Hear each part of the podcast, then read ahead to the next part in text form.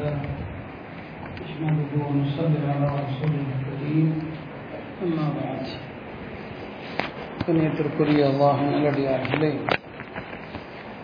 இந்த வருஷத்தினுடைய ரமதானுடைய கடைசி தராவீகை அல்லாஹுடைய அருளால் நிறைவு செய்திருக்கிறோம் ஆரம்பமாக ஒரு விஷயத்தை தெளிவுபடுத்திக் கொள்கிறேன் பொதுவாக இருபத்தி ஏழு தராவி முடிந்த பிறகு அடுத்த இரண்டு நாட்கள் சின்ன சூறாக்கள் ஓதி தொழுவார்கள். ஆனால் புதிதாக வந்த பலருக்கும் குழப்பமாக இருந்திருக்கலாம். ஒருவேளை புறா நிறைவு செய்யப்படவில்லையோ என்று கூட நினச்சிருக்கலாம். தபாரக்கல் நதி அம்மா என்று ஓதுவதை பார்த்து அதனால் அதற்கு ஒரு விளக்கம் கொடுக்க விரும்புகிறேன். பொதுவாக ரமதானுக்கு பிறகும் கூட மகரிப் இஷா ஃபஜருடைய தொழுகை இது. குரானை தொடர்ச்சியாக ஓதுகிற ஒரு பழக்கம் எனக்கு இருக்கிறது பெரும்பாலும் ஒரு ஹத்தம் முடிந்து இரண்டாவது குரான் அது நிறைவடைந்தது கிடையாது. ஒரு சில ஆண்டுகள் ரெண்டு குரான் வரைக்கும் கூட முடித்திருக்கிறோம். இந்த ஆண்டு ரெண்டாவது குரானுடைய இருபது ஜுது வரை நிறைவுபடுத்த முடிந்தது. ஒரு பத்து ஜுது மிச்சம் இருந்தது. எனவே ஒரு யோசனை இருந்தது. இந்த தஹஜுடைய தொழுகையிலும் இருபத்தேழுக்கு பிறகுள்ள தராவிகளும் அந்த பத்து ஜுதுவையும் ஓதி நிறைவு செய்யலாம் என்று ஒரு ஆசை. உடல்நிலை முன்பு போல இல்லை. ஒரு தைரியத்தோடு தான் ஆரம்பித்தேன். அல்லாஹுடைய அருளால் இன்றைக்கு அதையும் நிறைவு செய்கிற தருணத்தில் இருக்கிறோம். இன்ஷா அல்லா தஹஜுதிலே மீதி இருக்கிற அந்த பகுதியும் இன்ஷா அல்லா ஓதி அல்லாஹுடைய அருளால் நிறைவு செய்யப்படும். குரான் அதிகமாக ஓத வேண்டும். அதுவும் இந்த மெஹராபிலே அதிகமாக ஓத வேண்டும் என்பது என்னுடைய ஒரு ஹாஜத். ஒரு மனிதன் இறந்த பிறகு இரண்டு இடங்கள் அவனுக்காக அழுகிறது. அதற்கு அழிறது எல்லாம் அவர்கள் சொன்னாங்க ஒரு மனுஷன் இறந்து விட்டால் ரெண்டு இடம் அழும். பூமியில் ஒரு இடம் வானத்தில் ஒரு இடம். பூமியில் எந்த இடம் அழும் சொன்னால் அவன் எந்த இடத்துல அதிகமாக இவாதத்து செய்தானோ அவன் உயிர் போன பிறகு அந்த இடம் அழும்.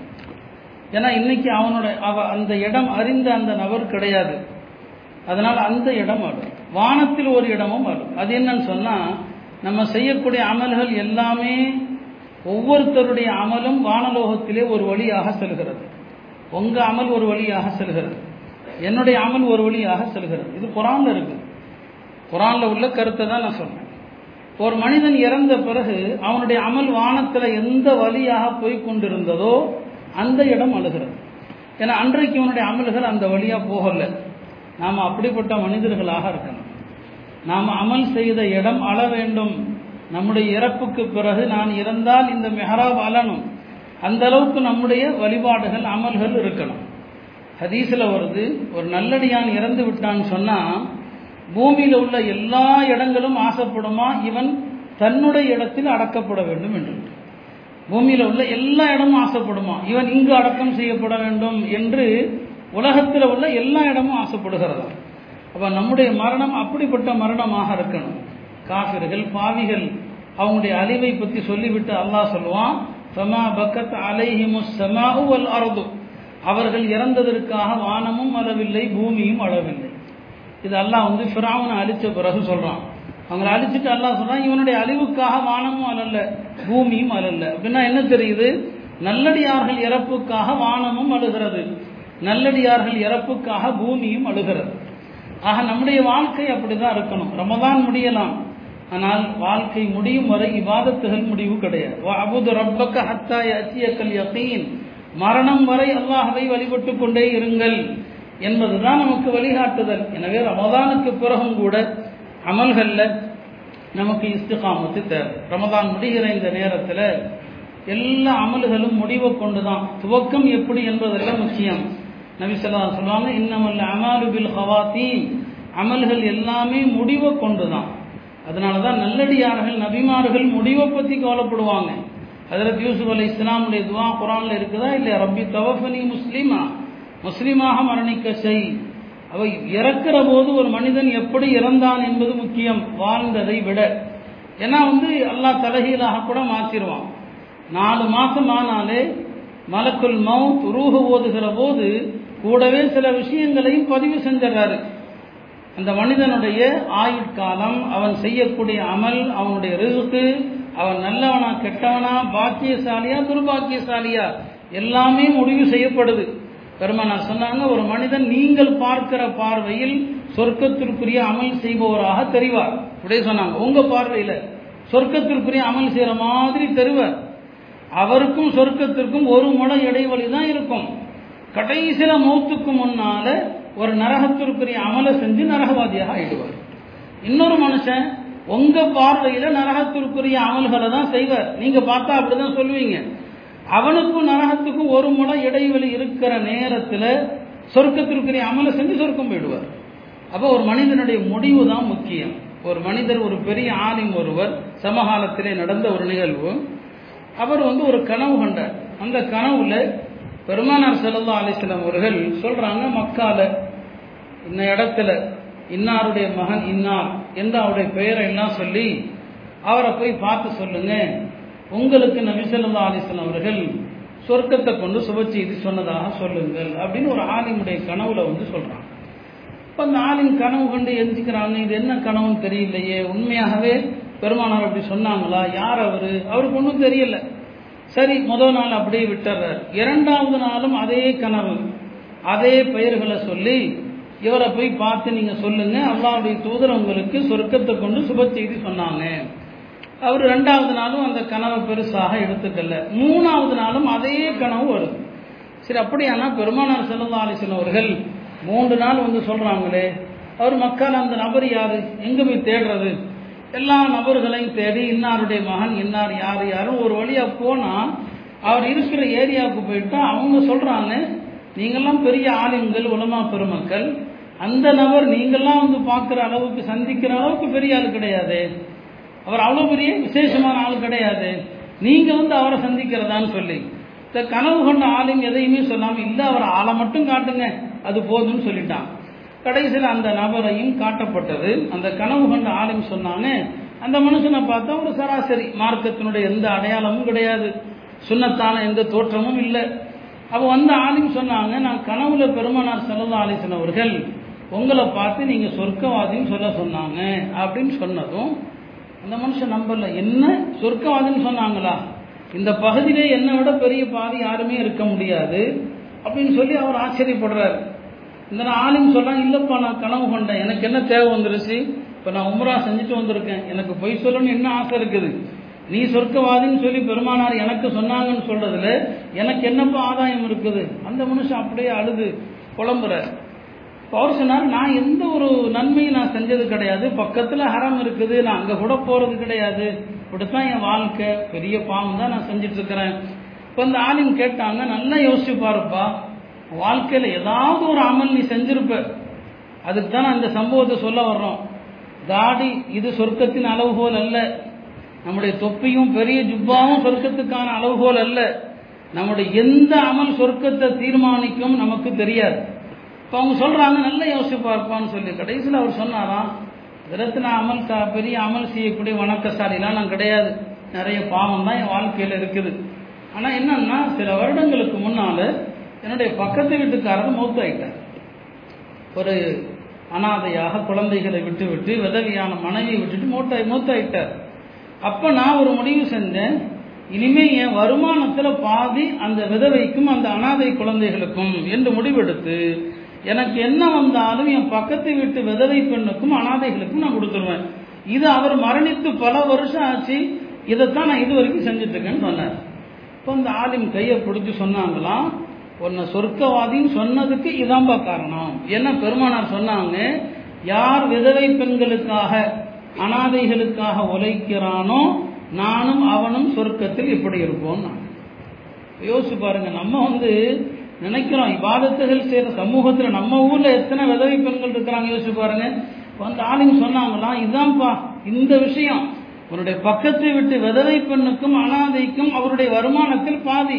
பல வருஷமா செஞ்சுட்டு இருக்கிறார். கடைசியில் அவர் தௌபா செஞ்சு அந்த ஆலிமோட ஹரமுக்கு வர்றார். ஹரம்ல வந்து பின்னால் அந்த ஹரமுடைய இமாமுக்கு பின்னால் தொழுகிறாரு தௌரா செஞ்சு அழுகிறாரு அழுகிறாரு. இவ்வளோ பாவம் செஞ்ச எனக்கு சொர்க்கவாதின்னு நம்பி சொன்னாங்களா? அழுகிறாரு அழுகிறாரு சஜிதாவுக்கு போனவர் எந்திக்கலாம் அப்படியே மொத்த போயிட்டார். யோசிச்சு பாருங்க இந்த ஹதீஸை யோசிச்சு பாருங்க. காலமெல்லாம் மக்கள் பார்வையில் அவர் செஞ்சதெல்லாம் நரகத்திற்குரிய அமல். நரகத்துக்கும் அவருக்கும் ஒரு முளை இடைவெளி. கடைசியில தௌவா செஞ்சு சொர்க்கத்திற்குரிய அமல் செஞ்சு சொர்க்கவாதி ஆகிவிட்டார். இதுதான் சொல்லுவாங்க இன்னமல்ல அமாலு பில் ஹவாத்தீன் அமல்கள் எல்லாம் முடிவை கொண்டுதான். எனவே தான் நல்லோருடைய துவால ஒரு துவா எங்களுடைய ஆயுளின் இறுதி காலத்தை நல்லதாக ஆக்குவாயாக. எங்களுடைய அமல்களில் இறுதியை நல்லதாக ஆக்குவாயாக நாங்கள் சந்திக்கிற நாட்களில் உன்னை சந்திக்கிற நாளை நல்ல நாளாக ஆக்குவாயாக. அருமையானது ரமதானுடைய இறுதி நேரம். நாமளும் முடிவடைகிற இந்த நேரத்தில் அமல்கள் முடிவு கொண்டு தான் இருக்கு. ரமதானில் நாம் எப்படி நடந்தோம்? அல்லாவுக்கும் நமக்குமான உறவு எப்படி இருந்துச்சு? யாரும் சாட்சி சொல்ல தேவையில்லை. ஒவ்வொருத்தரும் நமக்கு நாமே சாட்சி. நாம் எப்படி நடந்தோம்? ரமதானை எப்படி பயன்படுத்தினோம்? எப்படி கண்ணியப்படுத்தினோம்? நமக்கு நாமே சாட்சியாக இருக்கிறோம். யாரும் யாரிடத்திலையும் போய் கேட்க வேண்டிய தேவையில்லை.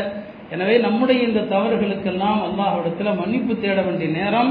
ஏன்னா ஈதுடைய இரவு லைலத்துல் ஜாயிசா ஒரு கூலிக்காரன் கூலி செய்து முடிக்கிற போது முதலாளி கூலி கொடுக்கும் போது சந்தோஷமா இருந்தா எப்படி கூலி கொடுப்பாரு? கோவப்பட்டா எப்படி கூலி கொடுப்பாரு? இப்ப ரப்ப கூலி கொடுக்கிற நேரம் நாளை ஈதுடைய இரவுல. அந்த கூலி கொடுக்கிற நேரத்தில் ரப்ப திருப்திப்படுத்தணும். இதுதான் அமல்கள் முடிவை கொண்டு. நம்ம என்ன செய்யறோம் கூலி கொடுக்கிற நேரத்தில் ரொம்ப அதிருப்தி அடைய செஞ்சாங்க அப்போ அந்த தருணத்தில் பள்ளிவாசல் இருக்கிறது ஏத்திகாஃப்னால உள்ள பெரிய ஃபாய்தா பெரிய பிரயோஜனம் என்ன? ரமதானுடைய அந்த கடைசி முடியக்கூடிய நேரத்தில் பள்ளியில் உட்கார்ந்து திக்ரு திலாவத்துன்னு இருக்கிறாங்க இல்லையா? எல்லாம் சந்தோஷப்படுத்துறாங்க ஏத்திகாஃப்னால பெரிய ஒரு பலன்கள் அது ஒரு பலன். வெளியில் இருந்தோம்னு சொன்னால் ஈதுடைய நெருக்கத்தில் வெளி உலகம் எப்படி இருக்குன்னு நீங்களே பார்க்குறீங்க வெளி உலகம் எப்படி இருக்குது? கடைகளில் கூட்டம் தொழுகை நேரத்தில் தொழுகைக்கு வர்றதில்ல. வாங்க சொல்லப்பட்டா பாங்க மதிக்கிறது இல்லை பாங்க சொன்னா வாங்க மதிக்காதவனுடைய விளைவு தான் அரசாங்கம் மைக்கில் வாங்க சொல்லாதுன்னு தடை போடுது. அதுக்கு நாமளும் ஒரு காரணம். நம்ம இப்போ வாங்க மதிக்கிறோமோ ஒரு காலம் இருந்துச்சு. அதான் சொன்னால் பெண்கள் செய்கிற வேலையை அப்படியே விட்டுருவாங்க. அப்படி அப்படியே நிறுத்திடுவாங்க. வாங்குக்கு பதில் சொல்லுவாங்க. இப்போ வாங்குக்கு பதில் சொல்கிறது அந்த பழக்கமே போயிடுச்சு. கடை வீதிகளில் பேசுகிறவங்க பேசிகிட்டு இருக்கிறாங்க. வீட்டில் வேலை செய்யக்கூடிய பெண்கள் வேலை செஞ்சுட்டு இருக்கிறாங்க. யார் யார் எதில் இருக்கிறாரோ அது அப்படி நடக்குது. அதானுடைய அந்த வார்த்தைக்கு யாரும் மதித்து பதில் சொல்றது குறைஞ்சு போச்சு. அல்லாஹாலா இந்த உம்மத்தினுடைய பாவங்களுக்கு பிரதிபலனாக எப்ப நீங்க அதானையே மதிக்கலையோ உங்களுக்கு எதுக்கு மைக்கில் பாங்கு? எல்லாம் அரசாங்கத்தை வச்சு மைக்கில் பாங்கு சொல்லாதே நிறுத்தி போட்டான். அப்ப இதெல்லாம் நம்முடைய தவறுகளுடைய விளைவு தான் நாம எதிரிகளை திட்டி எதிரிகளை சபித்து ஒன்றும் ஆக போகிறது கிடையாது. அருமையானவர்களே அப்போ ரமதானுடைய ஈதுக்கு நெருக்கத்தில் என்ன நடக்குது வெளியில்? இதைத்தான் நம்ம பார்க்குறோம். அப்போ இந்த கடைசி நேரத்தில் நம்ம அமல்கள் பாலாயிடக்கூடாது ரொம்ப திருப்திப்படுத்தி அவனுடைய அந்த பரிசை பெறுகிற நேரத்தில் நாம் அவனால் பொருந்தி கொள்ளப்பட்டவர்களாக இருக்கணும். அல்லாஹலா அப்படிப்பட்ட நல்ல நசீபை நமக்கெல்லாம் தந்தருள்வானாக. அருமையானவர்களே இந்த கடைசி நேரத்தில் நாம் எல்லாம் ஈதுடைய அந்த இரவனுடைய சில ஒழுக்கங்களையும் தெரியணும். ஈதுல் ஃபித்தருடைய இப்போ நாளைக்கு குறை பார்க்குற தேவையில்லை முப்பது முடிஞ்சிருது. நாளைக்கு மகரீபில் இருந்து ஈதுடைய தொழுகைக்கு இமாம் தொழுகை ஆரம்பிக்கிற வரைக்கும் தக்பீர் சுண்ணத்தாக இருக்குது நாம் அந்த பெரிய ஈதில் தக்பீருக்கு அளவுக்கு அதிகமான முக்கியத்துவம் கொடுக்குறோம். ஆனால் ஈதுல் ஃபித்தரில் நாம் அவ்வளோ முக்கியத்துவம் கொடுக்கறதே கிடையாது. அல்லாஹ் ரமதானை பற்றின அந்த ஆயத்தில் சொல்வான் ஷஹபு ரமதான் அல்லது ஒன்றில ஃபீஹில் குர்ஆன் அதனுடைய கடைசியில் சொல்வான் ஒலி துக்கபீருல்லா நீங்கள் அல்லாஹை தக்பீர் செய்ய வேண்டும். அப்போ கடைசி நேரத்தில் தக்பீர். தனிப்பட்ட தக்பீர். கூட்டு தக்பீர் அல்ல தனிப்பட்ட முறையில் பள்ளிகளில் தக்பீர் கடைவீதிகளில் தக்பீர் வீடுகளில் தக்பீர். அவ தக்பீர் ஆசல் வாழ்த்து சொல்வதெல்லாம் பின்னால. தக்பீர் அதிகமாக சொல்லணும் நாளைய மகரிபிலிருந்து ஈதுடைய தொருக ஆரம்பிக்கிற வரைக்கும் அதிகமாக தக்பீர் சொல்லணும்.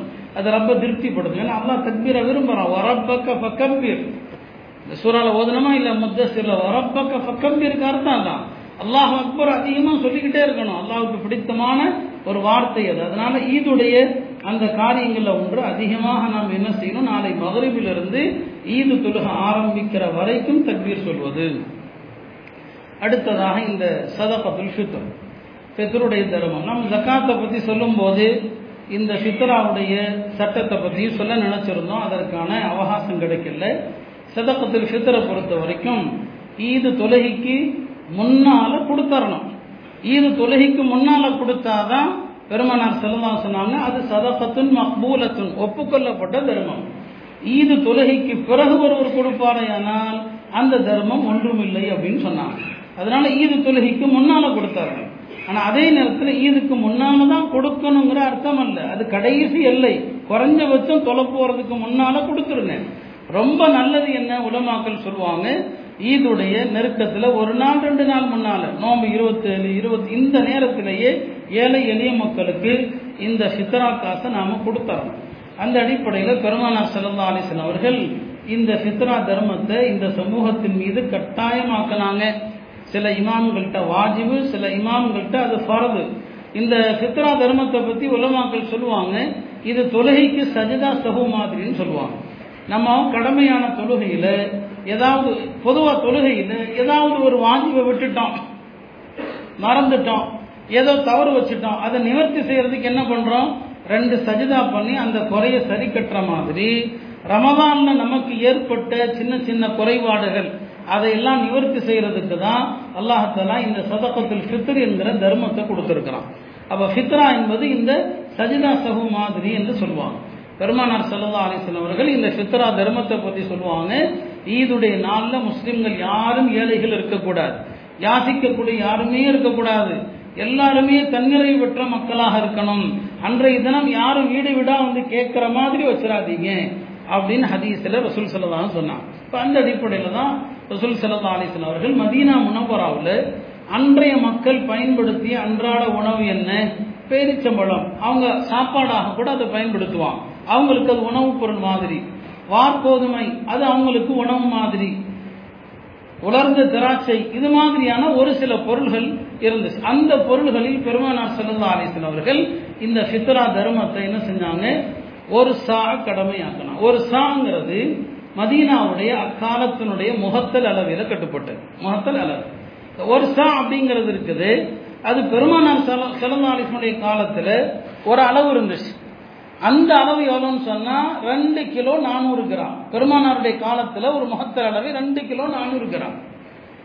ஹதரத் உமரதியில்லான் அவர்கள் ஆட்சிக்கு வந்த போது இஸ்லாமிய பகுதி பல்வேறு இடங்களுக்கு பரவிய போது இந்த சாங்கிற அளவு இருக்கு இல்லையா? ஒவ்வொரு வியாபாரி வச்சிருக்கிறது ஒவ்வொரு அளவா இருக்கு. இவர் வச்சிருக்கிறது ரெண்டு கிலோ இரநூறு கிராம். ஒருத்தர் வச்சிருக்கிறது ரெண்டு கிலோ நானூறு கிராம். ஒருத்தர் வச்சிருக்கிறது மூணு கிராம். ஒருத்தர் வச்சிருக்கிறது மூணு கிலோ இரநூறு கிராம். ஓ அந்த பேர் ஒன்று தான் அளவு வித்தியாசமாக இருக்குது. இதனால என்னன்னா அளந்து கொடுக்கறதுல அளந்து வாங்குறதுல பிரச்சனையா இருக்குது.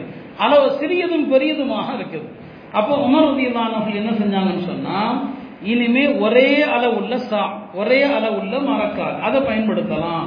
என்று சஹாபாக்கள் எல்லாரையும் கூட்டி எதை எடுத்துக்கலாம்னு சொன்ன போது மூணு கிலோ இருநூறு கிராம் அளவுள்ள மூணு கிலோ இருநூறு கிராம் அளவுள்ள அந்த சா அதை அளவாக வச்சுக்கலாம் என்று யார் முடிவெடுத்தாங்க? அதற்கு உமர் அவர்கள் முடிவெடுத்தாங்க. அப்ப அந்த அடிப்படையில் மூணு கிலோ இருநூறு கிராம் அப்படிங்கிறது அதில் செய்யுதுனா உமர் அவர்கள் சஹாபாக்கள் இடத்துல ஆலோசித்து முடிவு செஞ்சது. அப்ப எல்லா பொருளிலும் பேரிச்சம்பளத்தில் கொடுத்தாலும் மூணு கிலோ இரநூறு கிராம். நீங்க வார்கோதுமையில கொடுத்தாலும் மூணு கிலோ இரநூறு கிராம். இப்படித்தான் அல்லாவுடைய தூதர் சொல்லிட்டு போயிட்டாங்க. சரி பெருமானாருடைய காலத்துல சிரியாவிலிருந்து கோதுமை வந்துச்சு. சிரியாவுடைய கோதுமை அந்த காலத்தில் ரொம்ப உயர்ந்த கோதுமையாக இருந்துச்சு. ரசூல் செல்லா அலிஸ்லாம் அவர்கள் எல்லா பொருளிலையுமே எவ்வளோ கொடுக்க சொன்னாங்க? ஒரு சா கொடுக்க சொன்னாங்க. இந்த சிரியாவிலிருந்து இறக்குமதி செய்யப்பட்ட கோதுமை அது மன்னர்கள் சாப்பிட்ற கோதுமை. அதனுடைய விலை ரொம்ப அதிகமாக இருக்குது. பெருச்சம்பளம் ஒரு சா எவ்வளவோ அதை விட இது என்னங்க ரொம்ப அதிகமாக இருக்குது. அப்ப நபிசுலாசன் அவர்கள் என்ன பண்ணாங்க? கோதுமையிலிருந்து நீங்க ஃபித்ரா கொடுக்கறதாக இருந்தா ஒரு சா தேவையில்லை அதுல பாதி அரை சா கொடுத்துக்குங்க. மூணு கிலோ இருநூறு கிராம் தேவையில்லை ஒரு கிலோ அறுநூறு கிராம் கொடுத்தா போதும் என்று பெருமானா சல்லா அலிஸ்லாம் அவர்கள் அறிவிப்பு செஞ்சாங்க. மதீனாவிலும் அறிவிப்பு செய்கிறாங்க திருமக்காவிலும் அறிவிப்பு செய்கிறாங்க இதனால அன்றைக்கு கோதுமை வந்து ரொம்ப விலை உயர்வாக இருந்துச்சு. அந்த அடிப்படையில் ஹனஃபி புகாக்கள் கோதுமையிலிருந்து கொடுத்தா ஒன்று அறநூறு கொடுத்தா போதும் அப்படின்னு சொன்னாங்க. ஆனால் நாம் யோசிச்சு பார்க்கணும். இப்பயும் அதே அளவு தான் போடுறாங்க. தொண்ணூறுரூவா போடுறாங்க. இந்த கோதுமை ஒரு கிலோ அறநூறு கிராமுடைய அடிப்படையில் தொண்ணூறுரூவான்னு போட்டிருக்கிறாங்க. இப்போ யோசிச்சு பாருங்க. பெருமானாருடைய காலத்தில் மதியனால என்ன கொடுத்தாங்க? பேரிச்சம்பழம். எவ்வளோ கொடுத்தாங்க? மூணு கிலோ இரநூறு கிராம். அன்னைக்கு பேரிச்சம்பழம் விலை கம்மி கோதுமை விலை அதிகம். அதனால சரி பாதியாக கொடுக்க சொன்னாங்க.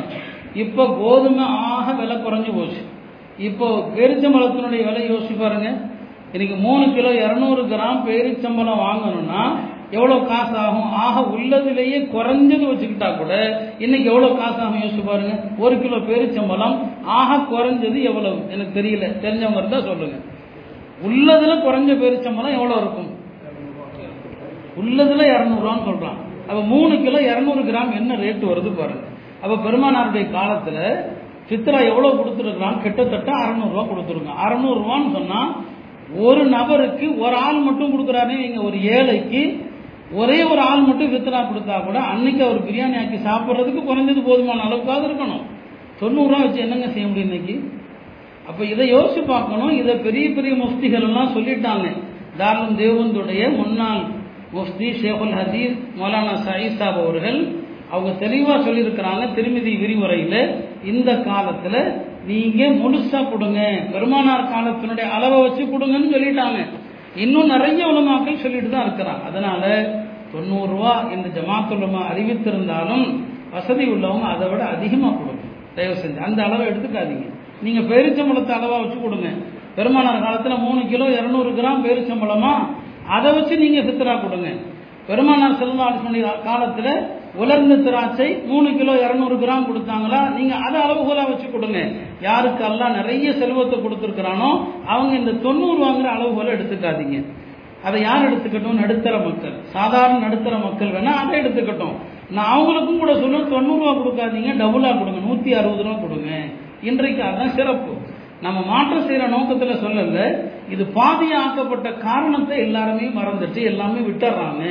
அதனால பெருமானார் செல்வா அலிசன் அவர்கள் சொன்ன அந்த நோக்கத்தின் அடிப்படையில் செய்யுங்க. அந்த சித்தராவை நாளைய தினமே சொந்த பந்தங்கள் உங்களுக்கு தெரிந்த ஏழைகள் யார் இருக்கிறாங்களோ எல்லாருக்கும் நாளைக்கே கொடுத்துருங்க. ஈத் அன்னைக்கு வரைக்கும் பொருட்படுத்த வேண்டாம். நாளைக்கே அதை கொடுத்து முடிச்சிருங்க. அடுத்து இந்த ஈதை பொறுத்த வரைக்கும் இதுக்கு முன்னால ஏதாவது சாப்பிடணும். அதான் சொன்னேன். அது இனிப்பாக இருந்தால் நல்லது. அதான் சொன்னேன். அது பேரிச்சம்பழமாக தான் இருக்கணுங்கிற கட்டாயம் அல்ல. இந்த பேரிச்சம்பழமாக தான் இருக்கணுங்கிற கட்டாயம் கிடையாது. அப்படிலாம் நான் இங்கே தான் கேள்விப்படுறேன் இந்த இந்த பேரிச்சம்பழத்தை தான் சாப்பிடணும் அப்படின்னு ஒன்றும் கிடையாது. நோக்கம் என்னன்னா நோம்பு முடிஞ்சிருச்சு. ஈத் அன்னைக்கு காலையில் சாப்பிட்றதுனுடைய நோக்கம் என்னன்னா நோம்பு முடிஞ்சிருச்சு. நேற்று வரைக்கும் இந்த நேரம் நான் எதுவும் சாப்பிடாம இருந்தேன். எதுவும் குடிக்காம இருந்தேன். இன்னைக்கு என்னுடைய ரப்பு நோன்பு வைக்கக்கூடாதுன்னு சொல்கிறான் பெருநாள் அன்னைக்கு நோன்பு வைக்கிறது ஹராம். ஈத் அன்னைக்கு நோன்பு வைக்கிறது ஹராம். நேற்று வரைக்கும் சாப்பிடாம இருந்தேன். குடிக்காம இருந்தேன். இன்னைக்கு என் ரப்பு சாப்பிட சொல்றான். இன்னைக்கு என் ரப்பு குடிக்க சொல்றான். இன்னைக்கு நான் சாப்பிடாம இருக்கிறது ஹராம் என்பதை உணர்த்த எதையாவது சாப்பிட வேண்டும் அது இனிப்பா இருந்தால் நல்லது. இதான் நோக்கமே தவிர அது பேரிச்சம்பளமா அல்லது இந்த பேரிச்சம்பளமா பல்லு உடைகிற அளவுக்கு என்னங்க பேரிச்சம்பளம் அப்படிலாம் மார்க்கத்தில் எதுவுமே இல்லை. நம்மளா சில விஷயங்களை உருவாக்கி வச்சிருக்கிறோம். மொத்தத்தில் சாப்பிடணும். ஏதோ ஒரு இனிப்பை சாப்பிடணும். அதனுடைய தாற்பயத்தை விளங்கணும் அதனுடைய நோக்கம் என்ன? இன்றைக்கு சாப்பிடுவதை என்னுடைய மார்க்கம் கட்டாயமாக்கிறது உலகத்திலேயே சாப்பிடுவதை ஒரு நாளில் கட்டாயமாக்கிய மார்க்கம்னா நம்ம மார்க்கம் தான் பெருமானார் சொல்லுவாங்க ஈதுடைய நாள் இருக்கிறது ஐயா அக்லின் வசூருபின் நல்ல சாப்பிட்றதுக்கும் நல்ல குடிக்கிறதுக்குமான நாள். உலகத்தில் இந்த பைத்தியக்காரன் எதுக்கும் நாள் வச்சிருக்கிறான். ஒவ்வொரு நாளையும் அதுக்கு ஒரு நாள் இதுக்கு ஒரு நாள் வச்சிருக்கிறான். நாங்கள் தான் உலகத்திலே சாப்பிட்றதுக்குன்னு ஒரு நாளை முதல் முதலாக பிரகடனமே செஞ்சு வச்சிருக்கிறோம். பிற அதில் துமர் சொல்லுவாங்க ஈதுடைய நாளில் சொல்லுவாங்க இந்த நாள் சாப்பிடுவதற்கான நாள் இந்த நாள் குடிப்பதற்கான நாள். அப்போ அந்த தாற்பயம் தான் என்னைக்கு நான் சாப்பிடாம இருக்கக்கூடாது. என் ரப்பு சொல்லிட்டான் இன்னைக்கு சாப்பிடணும். அதுக்காக அந்த நியத்துல சாப்பிடுங்க அதுக்கு சவாப் இருக்குது உங்களுக்கு. அன்னைக்கு காலையில் எஞ்சதும் எனக்கு நான் சாப்பிடணும். நான் வந்து இப்போ இப்போ ஈதுக்கு முன்னால் சாப்பிட்டு போகிறதுக்கு எனக்கு நன்மை இருக்குது. அந்த எண்ணத்தில் சாப்பிடுங்க. மற்றபடி வேறு பழக்கங்கள் அடிப்படையில் எதையும் செஞ்சால் நன்மை கிடையாது. ஆக இதுவெல்லாம் ஈதை ஒட்டி நாம் கடைபிடிக்க வேண்டிய சில விஷயங்கள். பித்தராவுடைய விஷயத்தை நல்ல தெரிஞ்ச ஏழை எளிய மக்கள் தெரிஞ்ச குடும்பத்தில் உள்ளவர்கள் அவர்களுக்கு கொடுங்க. தாராளமாக கொடுங்க. உங்களுடைய மனைவி உங்களுடைய பிள்ளைகள் எல்லாருக்காக வேண்டியும் குடும்பத் தலைவர் கொடுக்கணும். அவர் கட்டுப்பாட்டில் அவருடைய பொறுப்பில் யாரார் இருக்கிறாங்களோ எல்லா தலைகளையும் கணக்கு வைத்து ஒவ்வொரு தலைக்கும் இத்தனை என்னங்க சொல்லப்பட்ட இந்த அளவிலோட தர்மத்தை கொடுக்கணும். எல்லாம் அல்லாஹ் நம்முடைய ரமதானுடைய நோன்பையும் இரவு கால வணக்கங்களையும் ஏற்றுக்கொள்வானாக. நாம் முடித்த இந்த திலாவத்தையும் ஏற்றுக்கொள்வானாக. அல்லாவுடைய பேரவர்களால் நம்ம காலையில் நிறைவு செய்ய போகிற குரானை கொண்டு இந்த ஆண்டில் நாம மூணு குரானும் முடித்தவர்களாக ஆகணும். அதாவது ரமதானுக்கு பிறகு ஏற்கனவே முடிக்கப்பட்ட ஒரு குரான் இந்த ரமதான் மாதத்திலே முடிக்கப்பட்ட ஒரு குரான் மிச்சம் மீதி இருந்த பத்து ஜுது. ஒரு மூணு குரானை நாம் நிறைவு செஞ்சிருக்கிறோம். அல்லாஹுடைய கலாமை அதிகமாக ஓதக்கூடிய தௌஃபீக்கை அல்லாஹ் எனக்கும் உங்களுக்கும் தரட்டும். குரானை ஓதிய நிலையிலேயே அல்லாஹ் நமக்கு மரணத்தையும் தருவாங்க அலமதுல்லா